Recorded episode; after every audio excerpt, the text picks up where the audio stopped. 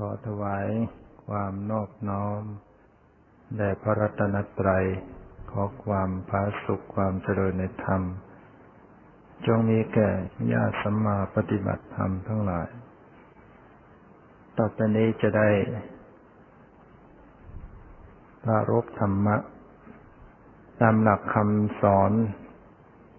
ขององค์สมเด็จพระสัมมาสัมพุทธเจ้า เพื่อ เสริม สติปัญญา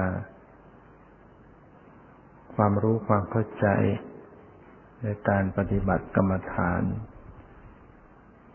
โดยว่าท่านทั้งหลายกำลังอยู่ในการปฏิบัติกรรมฐานได้ใช้ความเพียรในการที่จะ เจริญสติ ให้รู้เท่าทัน ต่อ สภาวธรรม หรือว่าความจริง ที่กำลังปรากฏต้องลงทุน ลงแรง เอาสังขารร่างกายจิตใจทุ่มเท กับการปฏิบัติ จึงจะได้รับผลที่สูงยิ่งขึ้นไป ดันปฏิบัติธรรมต้องทำจริงๆนะทำเล่นๆ ก็ได้ผลแบบเล่นๆ ทำจริง ผลออกมาก็จริง การปฏิบัติธรรม ซึ่ง เป็นเรื่องการดำเนินทางจิตใจ ต้องอาศัยความเพียรมาก ในขณะที่เราใช้ความเพียรก็ต้องมีความยากลำบาก ต้องอดทนอดกลั้น ต้องต่อสู้ กับความร้อน ความหนาว ความเย็น ความเหนื่อยเมื่อยล้า ความหิวกระหาย ต้องต่อสู้เท่านั้น และผู้ที่จะประสบความสำเร็จนั้นต้องต้องมีความมุมานะมาก ต้องเพียรทำกันมาก ๆ จริง ๆ ไม่ได้ทำกันเพียงเล็กน้อยทำแบบเหยาะแยะไม่ได้ ต้องทำจริงกิเลส มันเป็นยางเหนียว ถ้าเราไม่มีความจริงแล้วเราแพ้พ่ายแพ้กิเลส กิเลสครอบงำหมดอย่างเช่นความท้อถอยความง่วงเหงาเหานอน ที่เรียกว่า ทีนะมิทะนิวรณ์เป็นเครื่องกั้นกั้นขวางความดีที่จะเกิดขึ้น การจะเอาชนะนิวรณ์ก็ต้องต้องอาศัยความเพียรความท้อถอยเนี่ย ต้องกำจัดด้วยความเพียร ขณะที่มันท้อถอยเราก็เพียรไป ไม่ยอมแพ้เพียรเมื่อความเพียรมันถึงรอบแล้ว มันจะชนะจะทำลายสิ่งขัดขวางต่างๆพุทธเจ้าจึงได้ทรงตรัสยืนยันไว้ว่า วิริเยนะทุกขมัจเจติ คนจะร่วงทุกข์ หรือว่าพ้นทุกข์ได้เพราะความเพียร ต้องเพียรมาก แต่ทั้งนี้ทั้งนั้น ก็ไม่ใช่ว่าจะเข้าไปค้ำเคร่งนะจะต้องทำความเข้าใจดีนะการวางจิตใจนั้นจะต้องปกติ เพียรมากแต่ว่าปกติ หมายถึงว่า จะต้องเพียรตั้งสติ จะต้องเพียรที่จะพยายามระลึกรู้อยู่ จะต้องเพียรเจริญสติ แต่ว่า การวางจิตใจนั้นจะต้องปกติไม่ให้เป็นไปด้วยความอยาก ไม่ให้เป็นไปด้วยการเข้าไปกดข่มเคร่งเครียดนะไม่ใช่นะต้องมีความพอดี ต้องมีความเป็นกลาง แต่ก็เพียรอยู่เรียกว่าเป็นการเจริญองค์มรรคนะองค์มรรคแปดเนี่ย เป็นองค์ที่จะ เข้าถึง จะทำให้เข้าถึงซึ่งความดับทุกข์ต้องเจริญองค์มรรคแปด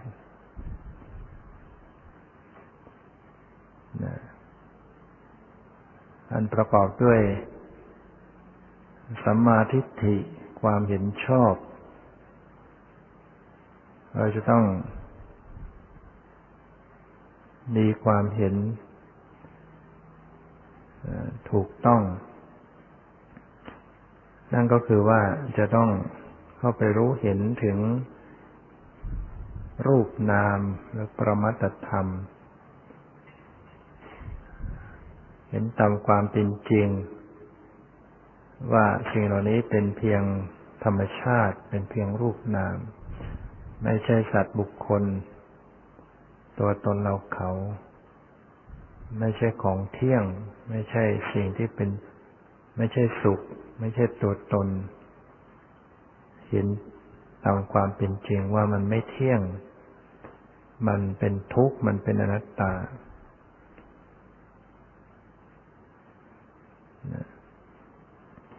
ก็มีสัมมาสังกัปปะ ความดำริชอบเนี่ย ท่านแสดงไว้ว่าดำริ ออกจากกามดำริออก จากการไม่เบียดคิด ไม่เบียดเบียนดำริในการไม่พยาบาท โดยละเอียด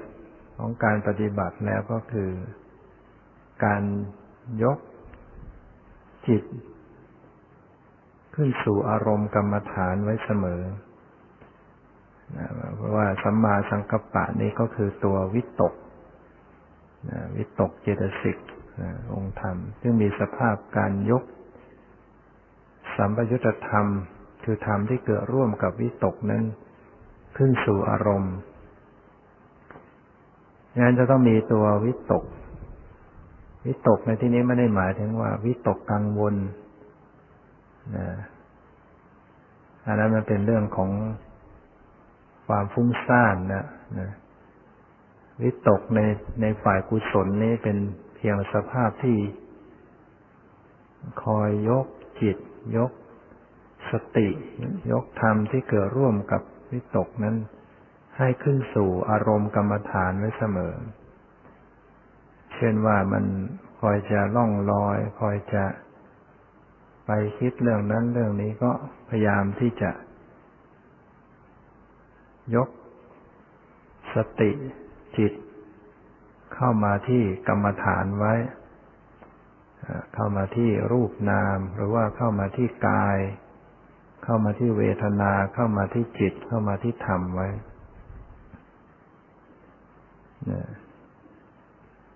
ก็มีสัมมาวาจา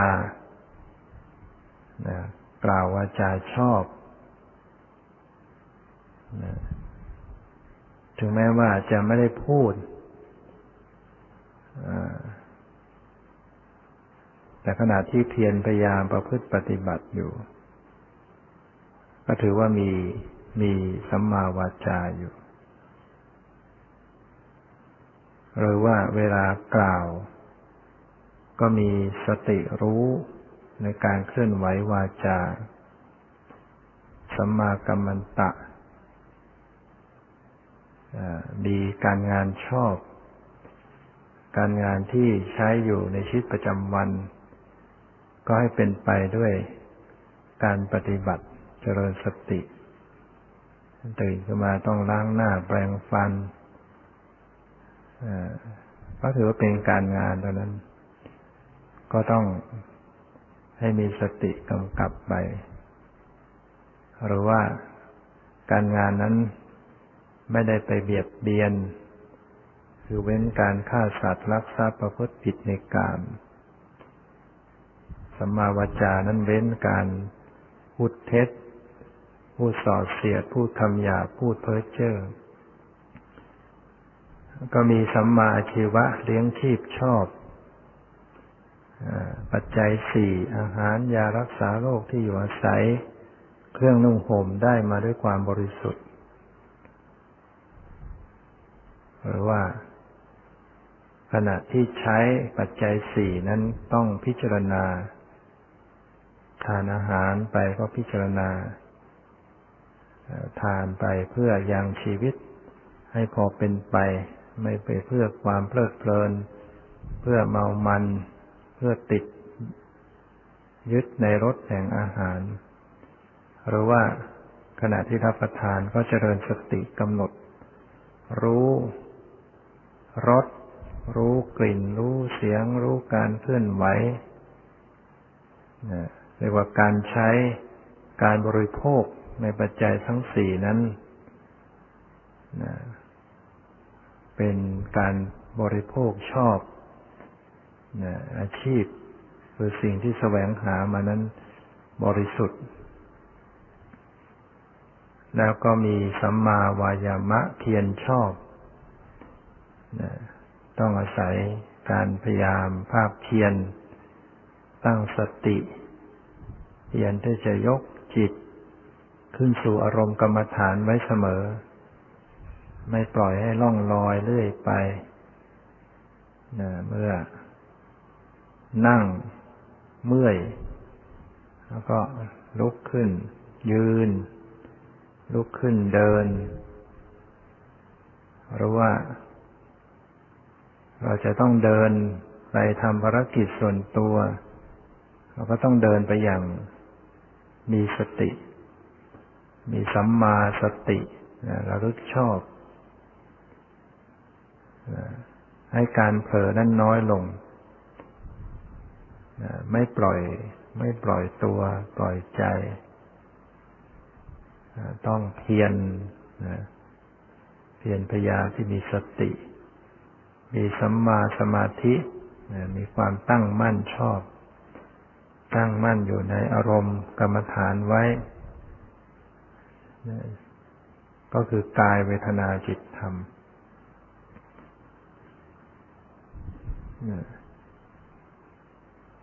เพ่งพิจารณาลมหายใจ เข้าลมหายใจออก หรือว่าเพ่งพิจารณาในอิริยาบถ ใหญ่ทั้งสี่ ยืนเดินนั่งนอน รวมการทำความรู้สึกรู้ในทุกอิริยาบถไม่ว่าจะการคู่เหยียดเคลื่อนไหวเดี๋ยวซ้ายแลขวาเดินหน้าถอยหลัง ต้องพยายามทำความรู้สึกตัวอยู่ถ้าหากว่า รู้ว่าเผลอหมด ไม่มีสติ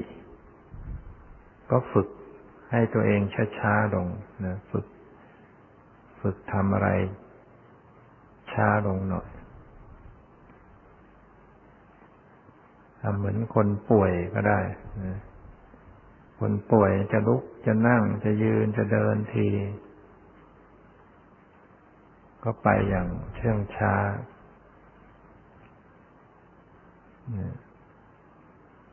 อาจจะทำให้เราได้มีสติขึ้น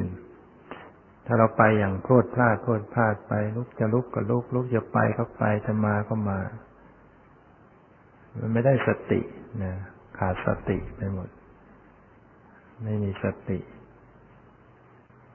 ดังนั้นในสัมปชัญญะปัปพะ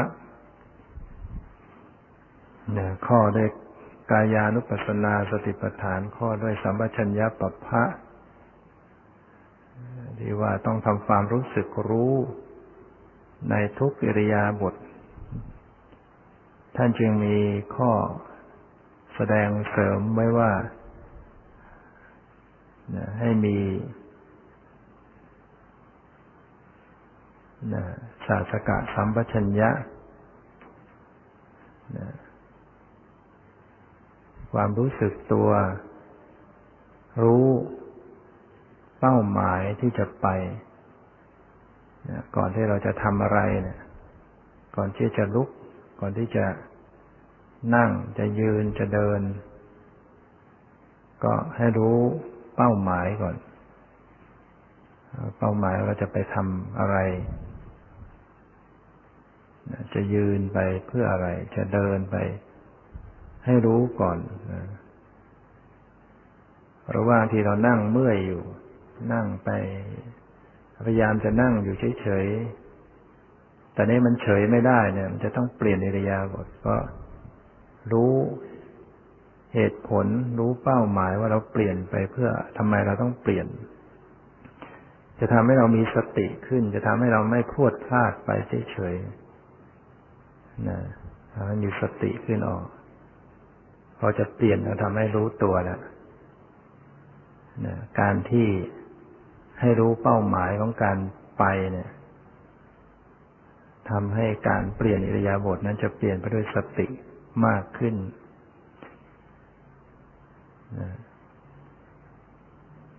แล้วก็แล้วการต้องมีความสำรวมสำรวมอินทรีย์ การใช้สายตา การใช้หูฟังเสียงให้ต้องมีความสำรวม คือมองก็ไม่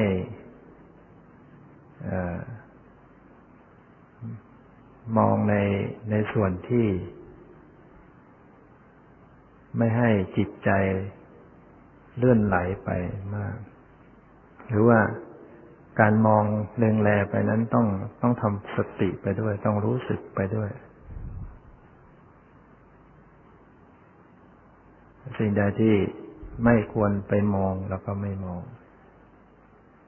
หรือว่าสิ่งที่เรามองอยู่ก็ต้องมองด้วยทำความรู้สึกตัวรู้ การเล็งแล การใช้หูฟัง ก็ฟังในสิ่งที่ควรฟัง อะไรที่ไม่ควรฟังก็ไม่ไปสนใจ ใครก็จะคุยกัน ใครก็จะทำอะไรกัน เสียงนู้นจะดังมาก็แม้ไม่ใส่ใจ เพราะว่าไม่ควร เรียกว่ามีมีความสำรวมทางหูขึ้น และก็เมื่อเกิดต้องการได้ฟังขึ้นได้ยินขึ้น ก็ให้มีสตินะทำสติรู้ การฟังการได้ยินเสียง เสียงมาได้ยินเกิดขึ้น ก็ให้ใส่ใจระลึกรู้ในเสียง ระลึกรู้ในการได้ยิน ระลึกรู้ถึงจิต ที่มีความรู้สึกต่อเสียงนั้น พอใจไม่พอใจรำคาญหรือว่าชอบใจก็รู้ตามลงไปในกระแสจิต ทางจมูกทางลิ้น ทางกายก็เหมือนกันน่ะ ก็ต้องมีความสำรวมนะให้พอดีพอเหมาะพอควร ไม่ให้เราต้องเลื่อนไหลไป ในการสัมผัสทางกาย พอสมควร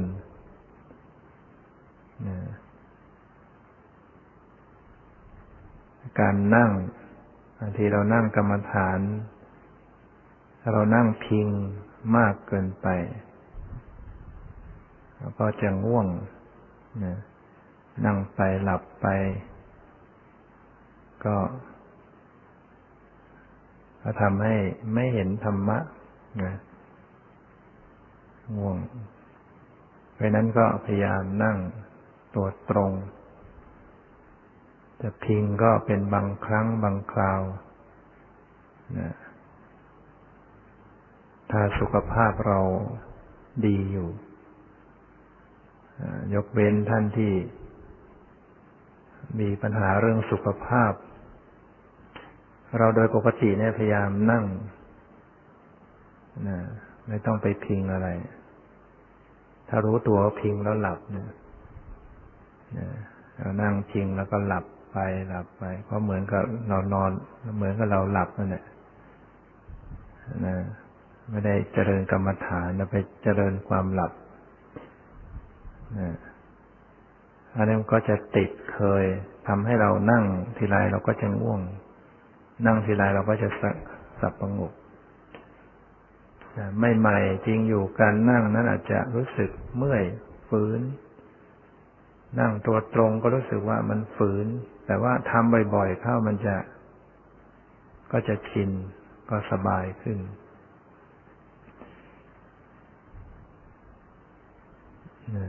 แล้วก็สำรวมจิตใจนะอย่าปล่อยให้ใจมันคิดอะไรไปตามเรื่องราวไปเรื่อยๆ ต้องมีสติสำรวมระวังรักษาจิตนะรักษาจิตไว้ มีสติคอยรู้อาคิดแล้วนะอารู้ทัน ไม่เอาไม่คิด อย่าจงใจปล่อยจิต ไปคิดเรื่องอะไรต่างคือตอนนี้ต้องวางไว้ก่อน ภาระการงานเรื่องอะไรต่างๆ ทุกอย่างตัดให้หมด ในใจเราตัดวาง พยายามที่จะให้มันอยู่กับปัจจุบัน ปฏิบัติธรรมนั้นต้องทำสติให้อยู่กับปัจจุบันนะ เจริญวิปัสสนาเนี่ย ต้องให้อยู่กับปัจจุบันที่สุดให้สั้นที่สุดทำยังไงที่มันอยู่กับปัจจุบัน เดี๋ยวมันเผลอเผลอคิดไปอดีต ไปอนาคตพอรู้ตัวก็กลับขึ้นสู่ปัจจุบัน รู้ลมหายใจเข้ากำลังหายใจเข้า ก็รู้กำลังหายใจออกกำลัง นั่งกำลังคิดกำลังรู้สึกเย็นกำลังรู้สึกร้อนกำลังรู้สึกตึงรู้สึกไหวดูที่กำลังปรากฏทางกายก็มีเย็นร้อนอ่อนแข็งหย่อนตึงก็ดูเฉพาะที่กำลังปรากฏ ทางใจก็มีความคิดนึก มีความรู้สึก ใจขณะนี้รู้สึกอย่างไร รู้สึกพอใจรู้สึกไม่พอใจ รู้สึกสงบรู้สึกไม่สงบ รู้เฉพาะที่กำลังปรากฏ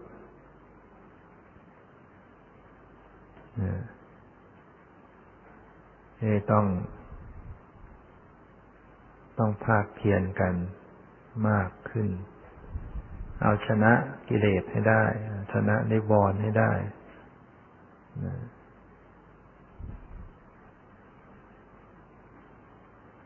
จะปล่อยตาม ตามกิเลสไม่ได้นะกิเลสมันก็จะชวนเราเรื่อยเนี่ยนั่งแบบนี้ไม่ดีต้องเอ็นหน่อยเอ็นหน่อยไม่พอต้องอย่างนั้น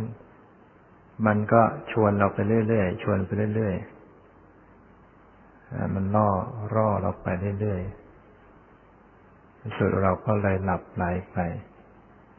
กิเลสมันบอกเรื่อยเนะี่ย อย่างนี้ถึงจะสบาย อย่างนั้นถึงจะสบายนะ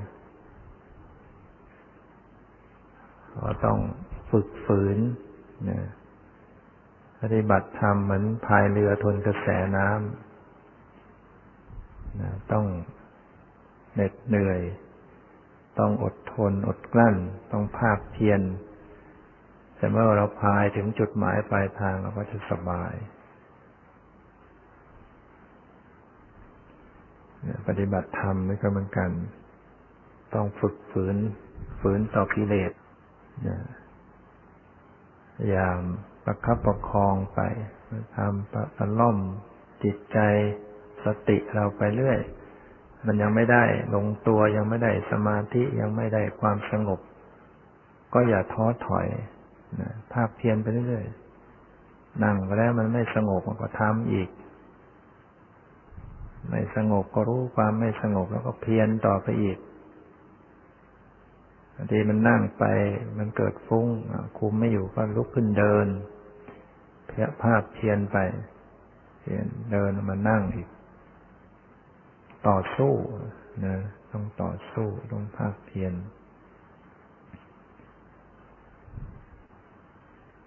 มีพระพิสุ ในสมัยพุทธกาลรูปหนึ่ง ที่ท่านมีความเพียรมาก ท่านบวชเข้ามาแล้ว ก็เข้าไปถามพระพุทธเจ้าเมื่อธุระในพุทธศาสนามีกี่อย่าง พระองค์ก็ตรัสว่ามีสองอย่าง คือคันธะธุระ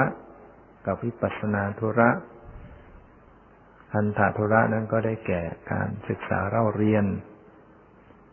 วิปัสนาธุระก็ได้แก่ลงมือประพฤติปฏิบัติลงมือประพฤติปฏิบัติเจริญภาวนาพิสูรูปนี้ชื่อว่าจักคูบาล ท่านก็รู้สึกว่า เออ ท่านก็เป็นคนอายุมากแล้วแต่ศึกษาเล่าเรียนก็คงไม่ทัน ท่านก็ขอเรียนเฉพาะที่จะนำไปปฏิบัติได้ เรียนกรรมฐานจากพระพุทธเจ้าแล้วท่านก็ไป มีพระไปด้วยกันหลายรูปไปปฏิบัติบนยอดเขา แล้วก็ตั้งสัจจะกันว่า ในพรรษานี้นะท่านจะไม่นอน จะเพียรไม่นอน จะใช้เพียงอิริยาบถสามยืนเดินนั่ง ยืนเดินนั่ง ทั้งกลางวันกลางคืนตั้งสัจจะอธิษฐานสามเดือนเนี้ยในพรรษา จะใช้อิริยาบถสามเท่านั้นจะไม่ จะไม่เอาหลังลงไปนอนกับพื้นวิสูรูปอื่นก็ก็อธิษฐานด้วยกันเฮียนทำกันไปทำกันไป ปรากฏว่า พระจักคุบาลนี้ก็เกิด ลมเสียดแทงตา ท่านก็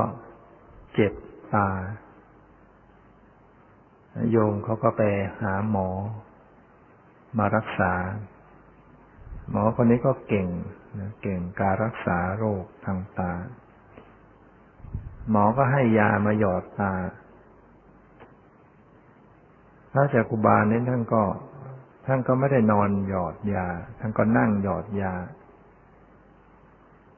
ยามันก็คงจะไม่สามารถจะซึมซับเข้าไปได้มาก ท่านก็ไม่หาย หมอก็วันต่อมาหมอก็มาดูอีกว่าเอ๊ะทำไมปกติยาของตนเองนี่ใช้แล้วต้องหายทำไมไม่หาย ก็มาดูที่พักของท่านไม่เห็นมีที่นอน ก็เลยถามพระจักคุบาลว่า ท่านได้นอนหยอดยาหรือเปล่า ท่านก็ไม่ตอบ ก็เป็นการยอมรับนั่นแหละหมอก็เลยบอกว่า ถ้าท่านไม่นอนหยอดยาหมอเองก็ก็ไม่รักษาเนี่ยเพราะว่าทำให้เสียชื่อเสียง รักษาท่านไม่หายเนี่ยเสียชื่อเสียง หมอก็เอายาไว้ให้แล้วปรากฏว่าพระจุกบาลท่านก็พิจารณาตัวท่านเอง ว่าเราจะเอากิเลสไว้ หรือจะเอาตาไว้ดีแล้วก็ตัดสินใจว่ากิเลสเนี่ยมันเล่นงานออกมา ไม่รู้กี่ร้อยชาติพันไม่รู้กี่ชาติมาแล้ว เราต้องทุกข์ต้องเศร้าโศกทุกข์ทรมาน กับกิเลสนี่มามาก ต้องเวียนเกิดเวียนตายมามาก ต้องเศร้าโศกทุกทรมานนะในสุดท่านก็เพียรพยายามปฏิบัติ ตาท่านก็เจ็บไปด้วยในสุด ตาของท่านก็แตกนะ แต่ท่านก็ได้สำเร็จเป็นพระหันพร้อมกับตาที่แตกออกท่านก็ตาบอดนะตาบอดทั้งสองข้าง แต่ว่ากิเลสของท่านหมดสิ้นไปเลยนะเป็นพระหันไม่มีกิเลส แต่ว่าเป็นพระหันที่ตาบอด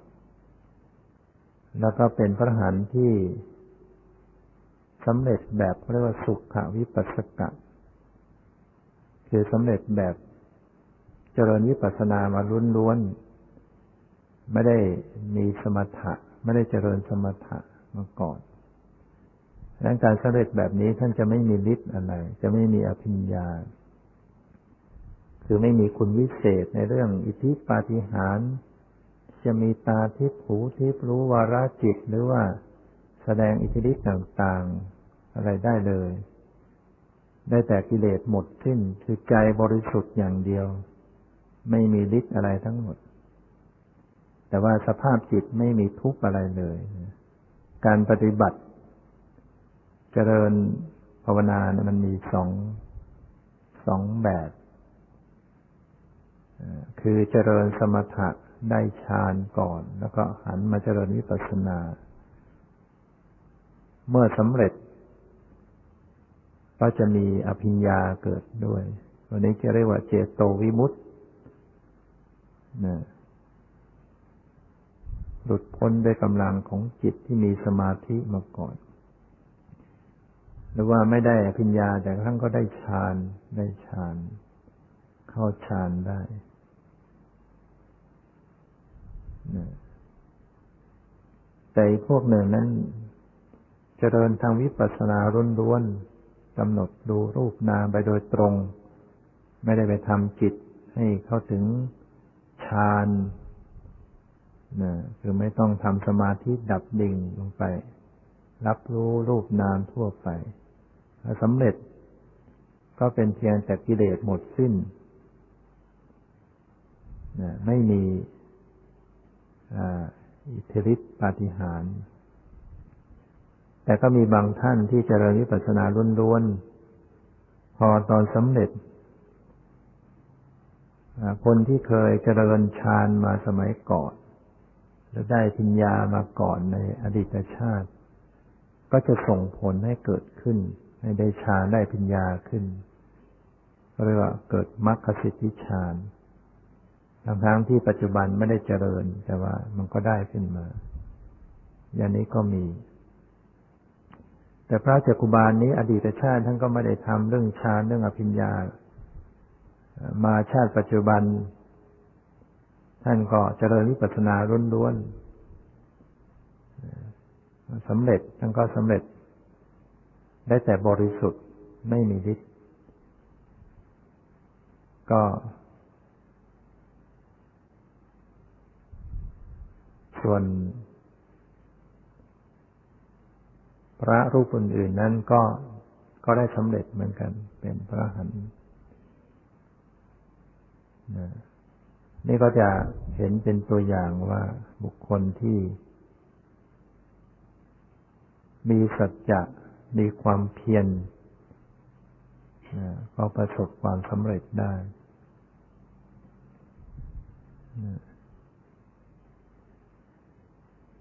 บางครั้ง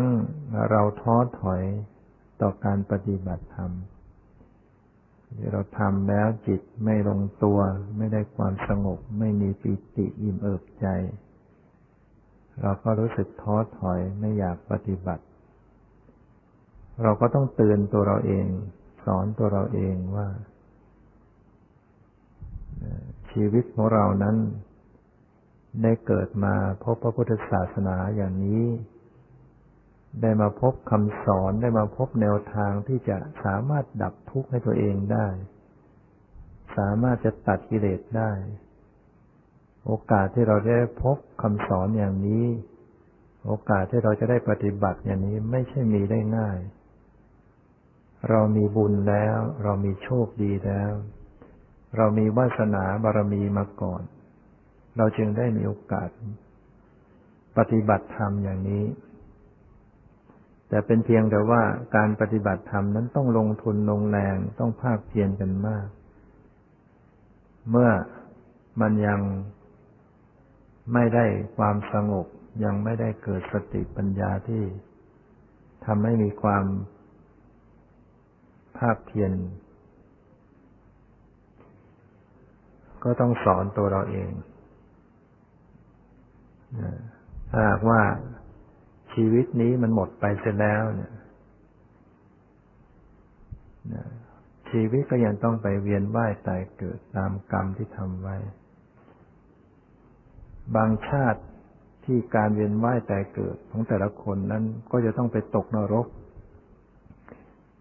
ทุกทรมานอยู่กับนรก ความร้อนที่เราได้รับเพียงสามสิบ สี่สิบองศานี้ มันเป็นเพียงเล็กน้อยเหลือเกิน ถ้าไปเปรียบเทียบกับความร้อนในนรกความร้อนในนรกนั้นมันมากมายที่จะเผาไหม้แล้วก็ร้อนไหม้อย่างนั้น เพราะฉะนั้นเมื่อเราพิจารณาเราก็อดทนจากความร้อน ในโลกมนุษย์เพียงเล็กน้อย เราจะได้ไม่ต้องไปเจอกับความร้อนมากมายในนรกก็ทำให้เราอดทน ภาคเพียรต่อไปเนี่ยหรือว่าเรานั่งเราปวดหลังปวดขา เราเหนื่อยเราก็พิจารณาว่าความทุกข์เพียงแค่นี้ ยังเป็นเพียงเล็กน้อยต่อความทุกข์ ในนรก สัตว์นรกต้องเจ็บปวดทุกข์ทรมานมากกว่านี้ ไม่รู้กี่ร้อยเท่า และถ้าหากว่าชีวิตของเรายังยังมีกิเลสหนาแน่นอยู่ เราก็จะหลงทำบาปกรรม แล้วเราก็ต้องไปตกนรกอีกนะฉะนั้นเราจะเอาชนะ ความปวดความเจ็บความเมื่อยเพียงแค่นี้ เพื่อจะได้ชำระจิตให้เราสะอาดให้บริสุทธิ์เราจะได้ไม่ต้องไปทุกข์ทรมานในอบาย หรือว่าไม่ถึงกับความเป็นสัตว์นรก แค่เป็นสัตว์เดรัจฉานที่เรามองเห็นอยู่ เป็นหมูหมาเป็ดไก่ งัวควาย เราดูซิว่ามันทุกข์มากกว่าเราไหม สัตว์เท่านั้นทุกทรมานและชีวิตของคนเราเนี่ยถ้ายังมีกิเลสเนี่ย มันก็พลาดไปเป็นอย่างนั้นได้ เมื่อมีกิเลส เดี๋ยวก็เผลอทำบาปกรรม ก็ตกไป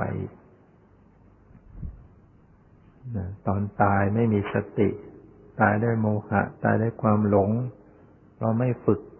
กรรมฐานไว้ดี จิตหลงในขณะใกล้จะตาย ก็ไปเป็นอบายสัตว์ได้หมดเมื่อเราสอนอย่างนี้แล้ว สอนตัวเราเองอย่างนี้แล้ว แล้วก็มุมานะภาคเพียรต่อไปนะแล้วก็ให้กำลังใจตัวเราเองว่า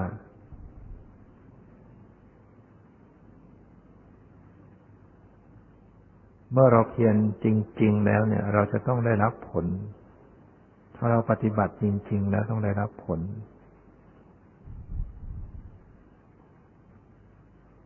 อย่าไปคิดว่าเราไม่มีวาสนา เราไม่มีบารมีทุกคนถ้าทำจริง ๆ แล้วฝึกจริง ๆ แล้วก็ จะต้องได้รับประโยชน์ แล้วก็ ทุกคนเหมือนกันคนโดยทั่วๆไปเหมือนกัน ที่จะต้อง เจอปัญหา ความฟุ้งซ่าน ความลำคาญใจ ความง่วงเหงาเอานอน ความปวดเมื่อยล้า ไม่ใช่เฉพาะเราทุกคนก็เป็นอย่างนี้ ผู้ที่ฝึกปฏิบัติมาใหม่ ๆ ก็ต้องเจอปัญหาต่างๆ ไม่ใช่เฉพาะเรา ปัญหาเหล่านี้มันจะแก้มันจะผ่านไปได้ เมื่อเราไม่ถอยนะเราไม่ถอยหลังเราจะฝ่าฟันนะมุ่งหน้าฝ่าฟันต่อไป ก็จะประสบความสำเร็จ เพียนไปเรื่อยๆนะเดี๋ยวจิตมาก็ สงบแล้วเราก็ต้องมีความฉลาดด้วยในขณะปฏิบัติ ดูว่า ความฟุ้งเกิดขึ้นมาเพราะอะไร เราฟุ้งเพราะว่า เราฟุ้งเพราะว่า เรามีความอยากไหม เราทำเพราะความอยากหรือเปล่า อยากจะให้มันสงบหรือเปล่า อยากจะให้มันได้อย่างนั้นอย่างนี้หรือเปล่า ถ้าความฟุ้งเกิดขึ้นมาจากความอยากอย่างนี้ก็ เราก็ปรับจิตใจเช่เอาปฏิบัติไปเรื่อยๆมันจะสงบก็สงบไม่สงบก็ไม่สงบทำแต่เพียรอยู่เรื่อยนะเพียรเจริญสติไปเรื่อยๆนะ หรือว่าความฟุ้งเกิดจากการที่เราไม่ได้พยายามเจริญสติ คือปล่อยให้จิตคิดไปซะมากนะนะปล่อยให้จิตคิดไปเรื่องอดีตผ่านมา เรื่องอนาคตหรือความวิตกกังวล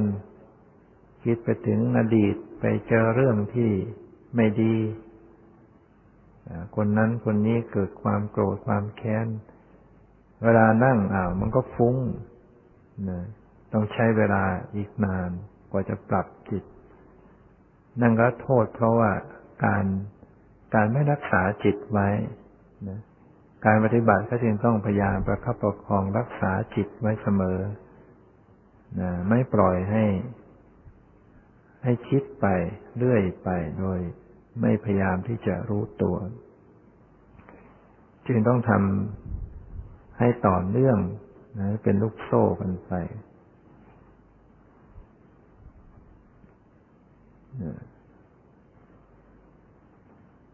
ฉะนั้นวันนี้ก็คงจะใช้เวลาปารบธรรมะ พอมาเป็นเครื่องเป็นกำลังใจเป็นเครื่องเตือนสติท่านทั้งหลายที่เข้าประพฤติปฏิบัติได้มี กำลังใจให้มีความกระตุ้นเตือนตัวเราเองให้มีความภาคเพียรขยันมากยิ่งขึ้น ไม่ท้อแท้ก็ความสำเร็จก็จะเกิดขึ้น แล้วก็ขอยุติการปารบธรรมะไว้แต่เพียงเท่านี้ ที่สุดนี้ก็ขอ ความสุขความเจริญในธรรมจงมีแก่ทุกท่านเถิด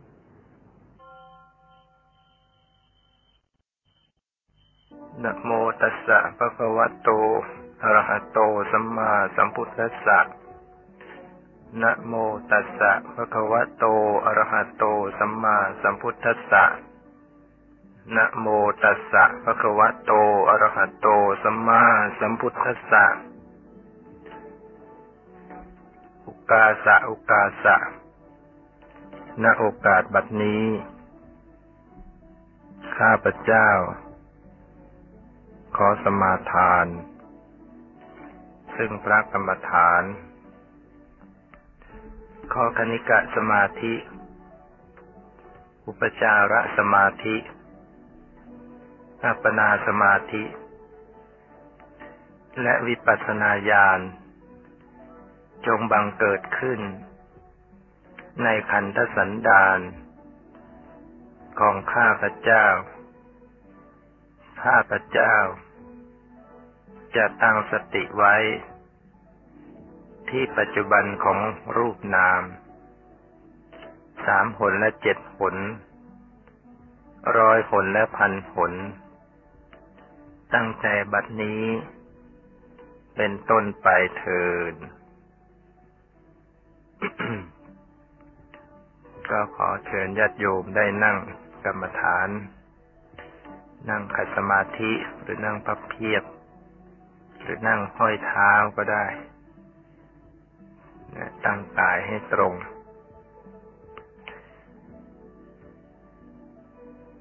ผ่อนคลายกล้ามเนื้อทุกสัดส่วนให้สบาย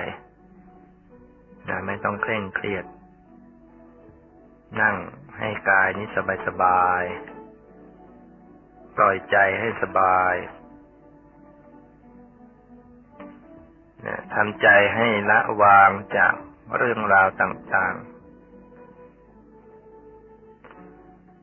เรื่องอันใดที่ผ่านมาแล้ว ก็ปล่อยวาง เรื่องอันใดที่ยังมาไม่ถึงก็ปล่อยวาง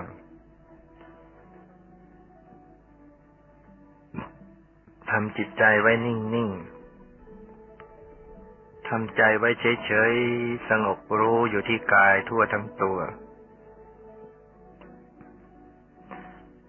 ทำใจไม่ต้องหวังอะไรทั้งหมด แม้แต่ความสงบ อย่าใจร้อน อย่ารีบร้อน อย่าเพ่งเล็งไม่ฝืนไม่บังคับกาย ทำกายให้สบาย ทำกายให้ปกติ ทำใจให้เป็นปกติ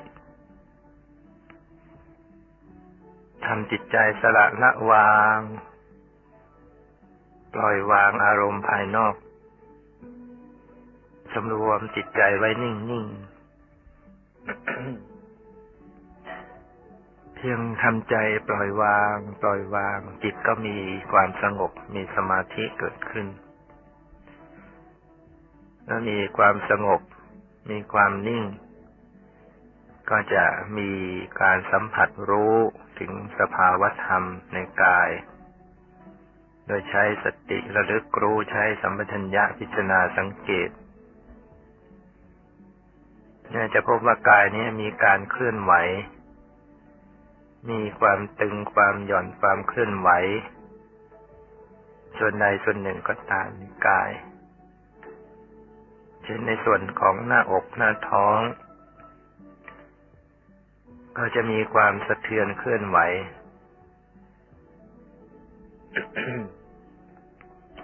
เวลาหายใจเข้า เวลาหายใจออกหน้าอกหน้าท้องก็รู้สึกกระเพื่อมรู้สึกสะเทือน รู้สึกตึงรู้สึกหย่อนเคลื่อนไหวหายใจเข้าหน้าอกหน้าท้องตึง หายใจออกหน้าอกหน้าอกหน้าท้องก็หย่อน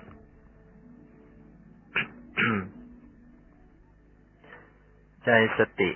เนี่ยระลึกรู้ ความตึงความหย่อนความเคลื่อนไหวอ่อนลมให้ใจเข้าออกให้สบาย หายใจเข้าสบาย หายใจออกสบาย อย่าบังคับลมใหายใจ อย่าฝืนลมใหายใจ ลมใหายใจจะช้าก็ตามจะเร็วก็ตาม ปล่อยไปตามสภาพหรือลมหายใจจะยาว ลมหายใจจะสั้น ก็แล้วแต่มีสติรู้ หายใจเข้ารู้ หายใจออกหรือรู้ นะจิตอย่าไปบังคับ ตามปกติเนี่ยจิตใจมันก็มีอำนาจในการจะไปสะกดอวัยวะอยู่แล้ว เพราะฉะนั้นต้องพยายามทำให้เป็นปกติ พยายามปล่อยวาง ให้กายเขาเป็นไปตามสภาพก็จะให้ใจอย่างไรก็ปล่อยไป มีหน้าที่ตามดูตามรู้ ไม่มีหน้าที่ไปจัดแจงไปบังคับอย่างทีลมไม่ใจเขาจะหยุดจะนิ่งลงไป ก็แล้วแต่นิ่ง ก็รู้อยู่กับความนิ่ง มันหยุดไปก็รู้ในความหยุดไปลมปรากฏก็รู้ลมให้ใจปรากฏ หายใจเข้ากระทบรู้สึกเย็นที่โพรงจมูก หายใจออกก็รู้สึกมันร้อน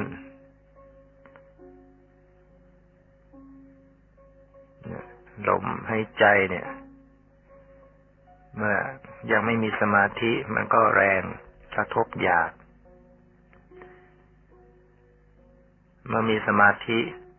ลมก็จะละเอียด หายใจเข้าแผ่วเบาหายใจออกแผ่วเบาไปเรื่อยๆ สติก็ตามรู้ลมเข้าลมออกอย่างปกติ